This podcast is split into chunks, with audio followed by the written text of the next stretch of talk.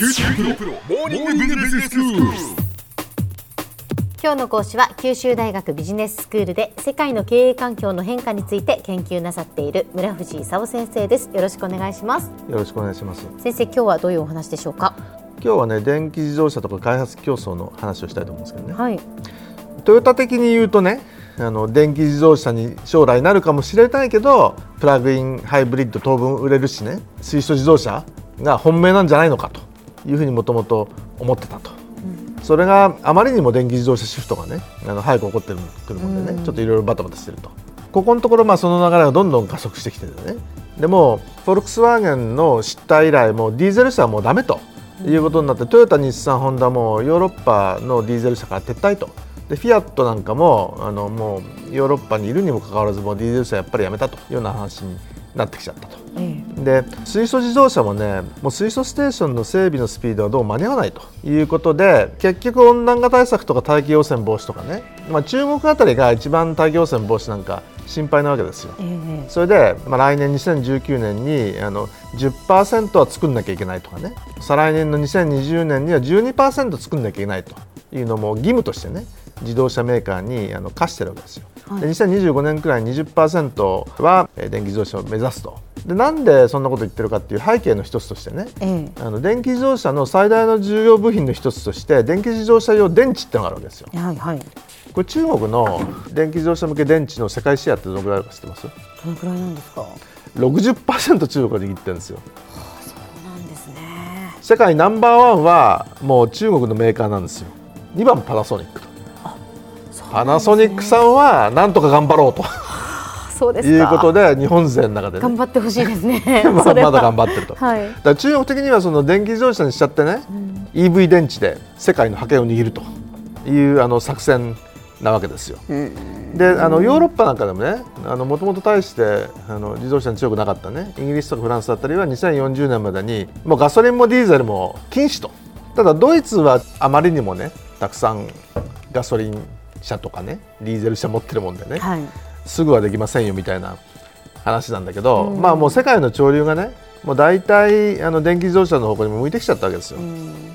そんな中でねまたまたトランプさんがはい。爆弾発言をしてね、今まで2.5%だった関税をね25%にすると。はいはい。特に日本とドイツがひっくり返ってええ。ショックを受けてるところなんですよ。今までもねなんか鉄鋼だとかアルミとかでねあの他の国を怒らせてたと。鉄鋼なんかはちょっと関税かけたってねどっちみち日本の買うからね、はい。そんな大した話じゃないと。いうふうにまだ日本はそんなにショックを受けてなかったわけですよ。ところがあの自動車ってねアメリカで販売された自動車って40%ぐらい輸入なんですよ。中でもナンバーワンナンバーツーが日本とドイツなんですよ。そうするとね自動車輸入ってものすごい金額なんだよね。そこに25%関税かけるってもうひっくり返って大騒ぎなんですよ。はいでもうすでにトランプ対その他の貿易戦争っていうのが始まり始めてね、もう G7 がその G6 プラス1みたいな話になってね。でとりあえずその EU だとかカナダ、メキシコはねその鉄鋼だとかアルミなんかの関税は一時あのかけないであげようみたいなことを言ったのがねはい期限が切れちゃってねやっぱりかけるみたいなこと言ってねあのみんな WTO 提訴だと。いうそう大変な戦いになってると。日本的に言うと電気自動車に移行するってことになるとね自動車用電池開発なんとかしなきゃいかんと、ここで完全に中国にやられちゃうっていうわけにいかないんでね今あの自動車用電池って液体電池なんですよ。これをねはい。全固体電池と。で固体になると何がいいか分かります？何がいいんですか？液漏れがしないと。うんうん。安全ってことですか？安全で組み立てやすいと。あいうことで、もう官民共同してね、まあ最近もう日本全部合わさらないと世界で勝負できない状況になってきちゃったんで、ん。もう官民連携したチームでねあはい。全固体電池を開発しようおという話にまあなってきたという状況なんですね。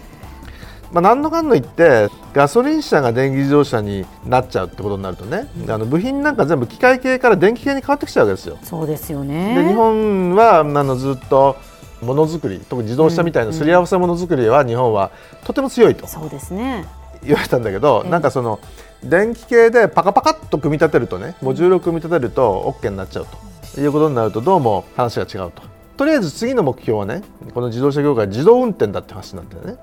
全部自分でやるんじゃなくてちょこちょこっと得意なところで組み合わせるみたいなね形が起こり始めててグーグルさんっているでしょ、はい、グーグルは Waymo っていうね傘下の会社を通じて自動走行実験を繰り返してね、はい。相当なノウハウを積み上げてきたわけですよでこの間フィアットとねフィアットクライスラーっていうのが今あの世界のグループになってるんだけどアリゾナでライドシェアサービスをやりましょうと、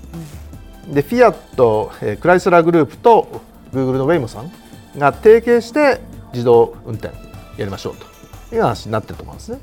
で GM さんが組んだのはねなんとソフトバンクさんなんですよ。孫さんがねなんかサウジアラビアあたりからねもうサウジサはい。サウジアラビアはもう石油はもう時間の問題でしょうと。石油じゃないやつなんかしなきゃいけませんと。私にお任せくださいと。とりあえずお金を預けてくださいと。でソフトバンクビジョンファンドというとてつもないね IT に投資するお金をゲットしたでしょ？でそのソフトバンクビジョンファンドのお金をね GM の自動運転に投資すると、GM も大喜びと。いうことで、ちょっといろんなね世界の提携が今始まっているところなんですよ。で日本はね電気がやられた時と同様にね何でもとりあえず自分でやるかみたいなことやってるんだよね。ちょっと心配。あの電気の時もそうやってねそのアメリカのその研究開発と台湾の受託製造みたいなのがくっついちゃってねそれで全部やってた日本は破れ去ったわけですよ。だから日本もちょっとこれからねどの辺が強いかということで手分けしてね自分の強いところだけやるという形にして勝負しないとまたなんかなくなっちゃう業界一つ潰れちゃう日が来るんじゃないのかという状況ですね。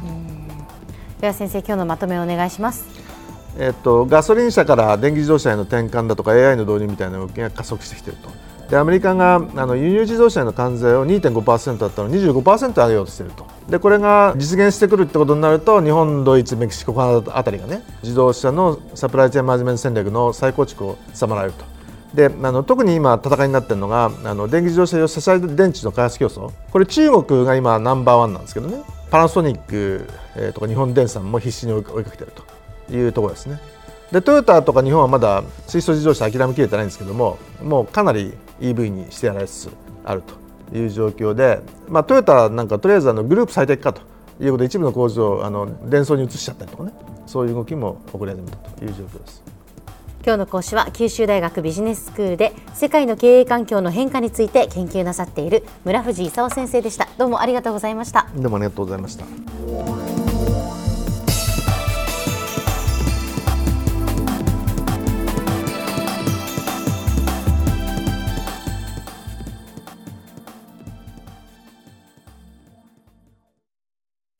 QT プロは通信ネットワーク、セキュリティ、クラウドなど QT ネットがお届けする ICT サービスです。